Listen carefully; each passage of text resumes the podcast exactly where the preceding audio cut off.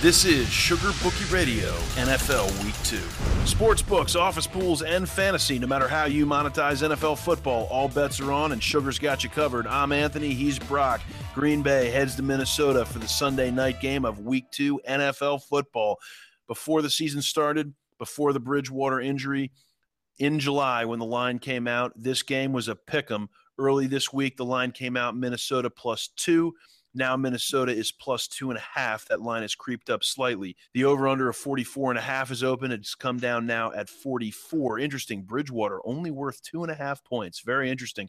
24% of the action is on Minnesota. 76% of the action is on Green Bay. Brock Hayes, SugarBookie.com's senior sportsbook analyst. Brock, Green Bay at Minnesota, an NFC North rivalry. What do we need to know?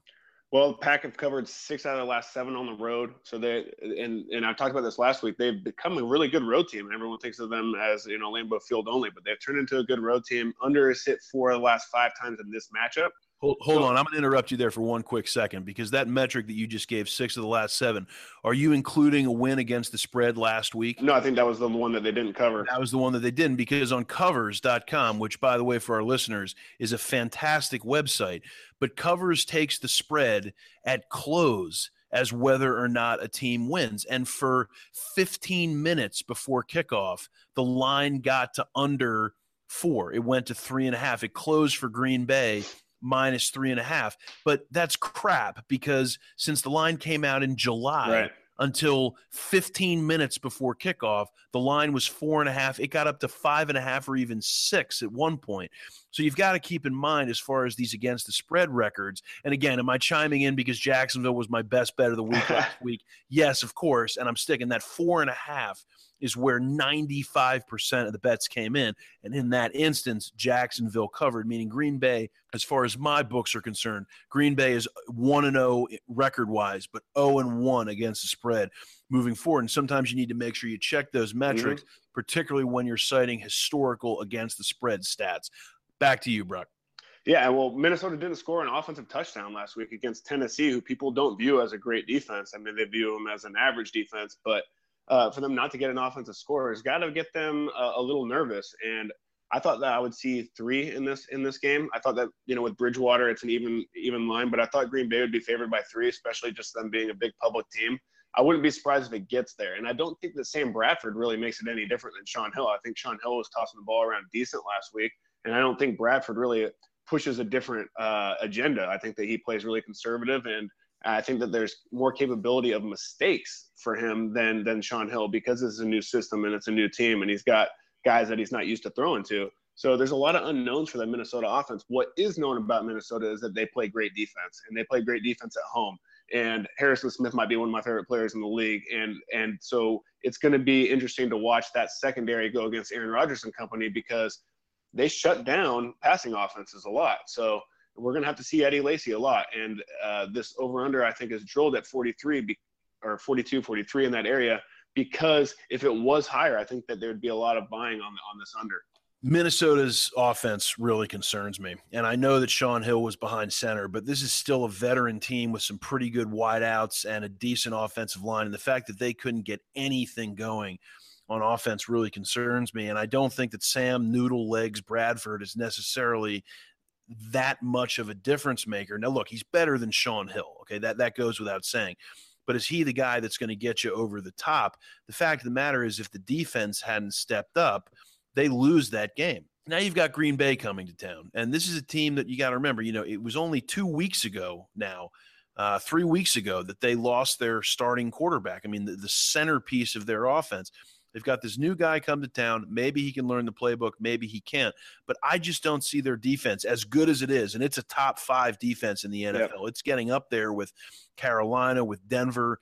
I would argue Oakland has looked sharp, even though they gave up way too many points week 1.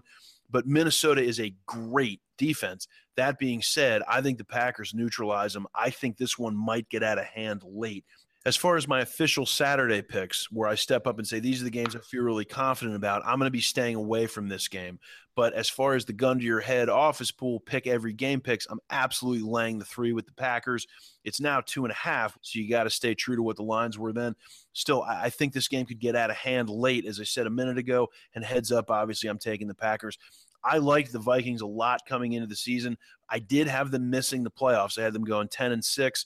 But I think there is going to be one team in the NFC this year that does get to double-digit wins that does not get to play in January. We'll have to wait and see who that's going to be. I had it as Minnesota, but now with their quarterback situation, I'm having my doubts. Brock, I agree with you 100%. Their defense is stout, but they have not found the replacement for Bridgewater yet. Sam Bradford, a week and a half, 2 weeks with the playbook. I don't see him beating Green Bay, who's really rolling right now. And granted, they didn't cover last week in Jacksonville, but they looked really strong against a good Jacksonville team. The Packers are a definitive Super Bowl contender, and I don't think Minnesota is right now with how well they know each other. A new stadium opening night, there's going to be a lot of intensity for Minnesota, a lot of distractions. None of that's going to affect the Packers' play.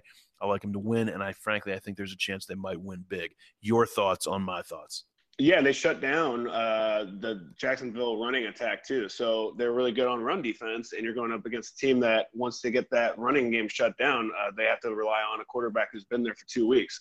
So Peterson didn't get off last week against Tennessee, who really keyed on him, and I think Green Bay is going to do that same thing and say, beat us downfield. And I know that Minnesota's got some nice speed on the outside, but they're not real receiver types who make plays.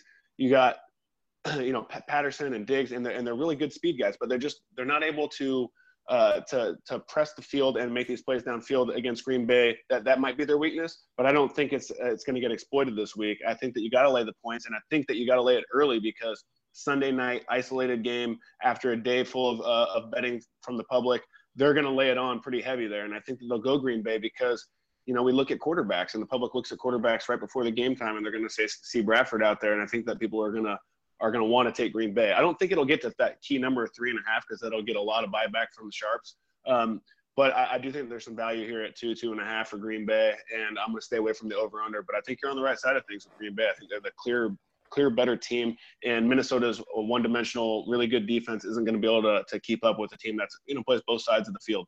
Brock Hayes, SugarBookie.com, senior sportsbook analyst, a 60% plus winner on his official picks in the NFL the past 2 seasons. His picks drop every Saturday. Make sure to check them out, SugarBookie.com, as well as Brock out on Twitter at LeoBets1. I'm Anthony Carabasi, your host as always. Also appreciate the follows on Twitter at SugarBookie. Sportsbooks, office pools, and fantasy. No matter how you monetize NFL football, all bets are on. Sugar's got you covered. Green Bay at Minnesota. Good luck at the window, my friends, and as always, thanks for stopping by.